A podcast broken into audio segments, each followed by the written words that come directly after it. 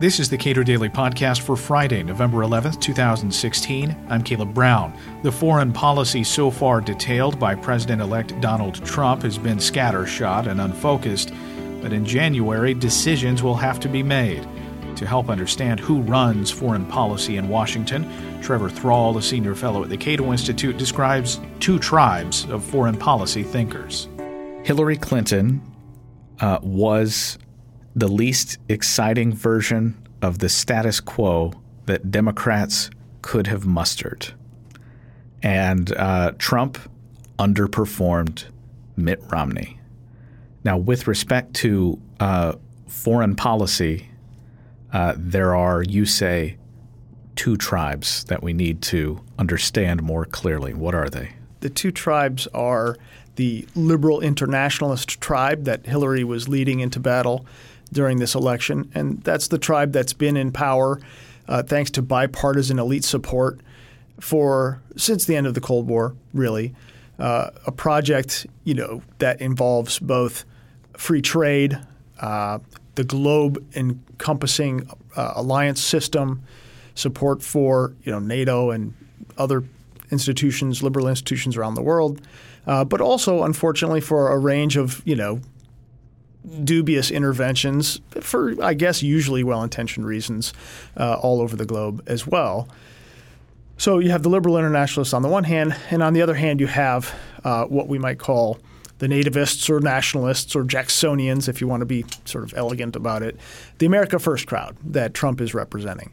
And obviously, they are far less interested in free trade, far more pessimistic about globalization, far more worried about immigrants and the loss of what they feel is unique to America, um, you know, from many different sort of places around the globe.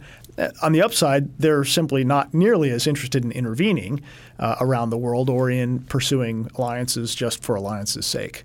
So, is this a paleo-conservative view? Gosh, I don't know how exactly you would describe it. It is kind of paleo-conservative. It's it's a it's a it's a long throwback, I suppose you could say.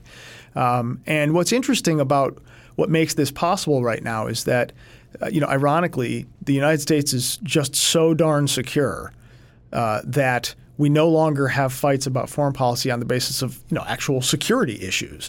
During the Cold War, when you said what's the national interest, you, you, everyone agreed. Well, it contained the Soviet Union and the march of global communism. You could disagree, as Republicans and Democrats often did, about the exact means that you would use to get there, but no one disagreed about the ends. Today, the national interest has decayed into a squabble uh, that is based not on you know, an assessment of external threats so much as uh, people's different bases for um, you know valuing things in the first place, people's cultural you know identity, politics, things like that. And so I think the arguments that Trump raised this election show that pretty clearly. Uh, we haven't treated immigration as a real foreign policy issue, you know, in a long time, but that's where we're at. I'm thinking about uh, Barry Goldwater's "Conscience of a Conservative" and the the sort of you know, plain spoken case that he presented regarding communism.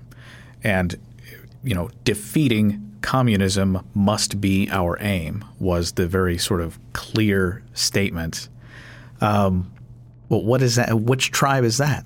Yeah, that that you know, frankly, is closer to the liberal internationalist crowd that Hillary represents uh, than Trump by a good march. I mean, uh, by a long a long strike. It's uh, you know, Trump.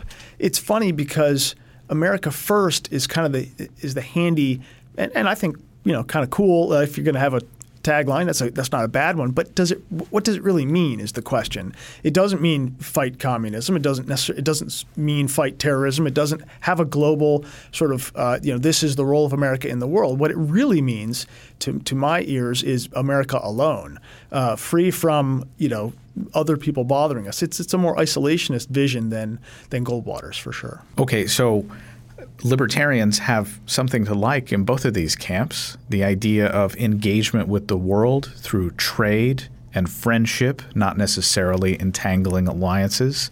And uh, from the other camp, libertarians say, well, sure, of course the United States should be focused on its own security first and worry about those, uh, those other uh, problems later, if at all. But of course, they, they, they seem uh, libertarians, there's there's something to like in both and something to truly oppose in both. Yeah, no question. And I think the the real you know debate is going to be for the next several months to a year is which you know how, how much of what do you actually get from Trump? How much isolationism, how much internationalism, or even, as our colleague Emma Ashford has said, how much imperialism? Um, Trump's been so inconsistent uh, and incoherent, you might say, on his foreign policy views that it's not clear whether he's going to mostly ignore the rest of the world in favor of domestic priorities or whether he's going to go smash ISIS and grab the oil. It's, it's kind of hard to tell. But yes, I think you know if you could uh, perhaps uh, take an average of the Trump and Clinton approach, you, you might get something libertarians could be quite happy about. One of the concerns that when I spoke with Emma recently on this, uh, the subject of, of Trump and foreign policy, was that the establishment, that is the the people waiting in the wings to actually make policy and those people who are tend to staff these kinds of positions in Washington and give advice and are empowered to make decisions are the same people they've always been, and uh, in many ways are more neoconservative people who believe that uh, American might is uh, a privilege, that it is a duty, and that it imposes upon American institutions the uh, duty to, in many cases, go around the world and fix things. Yeah, pr- primacy as a privilege that brings uh, the noblesse oblige with it. Uh, and unfortunately, I think for libertarians, we're going to see pretty quickly that the um, there is no uh, Trumpist bench in foreign policy. There aren't any professional uh, DC folks who, peddling a uh, anything remotely uh, resembling a, a a Trumpian view of foreign policy. Of to the extent that we know what that is. To, to, the extent we, we know what it is, and so most of the names you see circulating uh, over the first day or so here are neoconservatives for the most part, uh, primacists, people who are at the very far interventionist end of the liberal internationalist.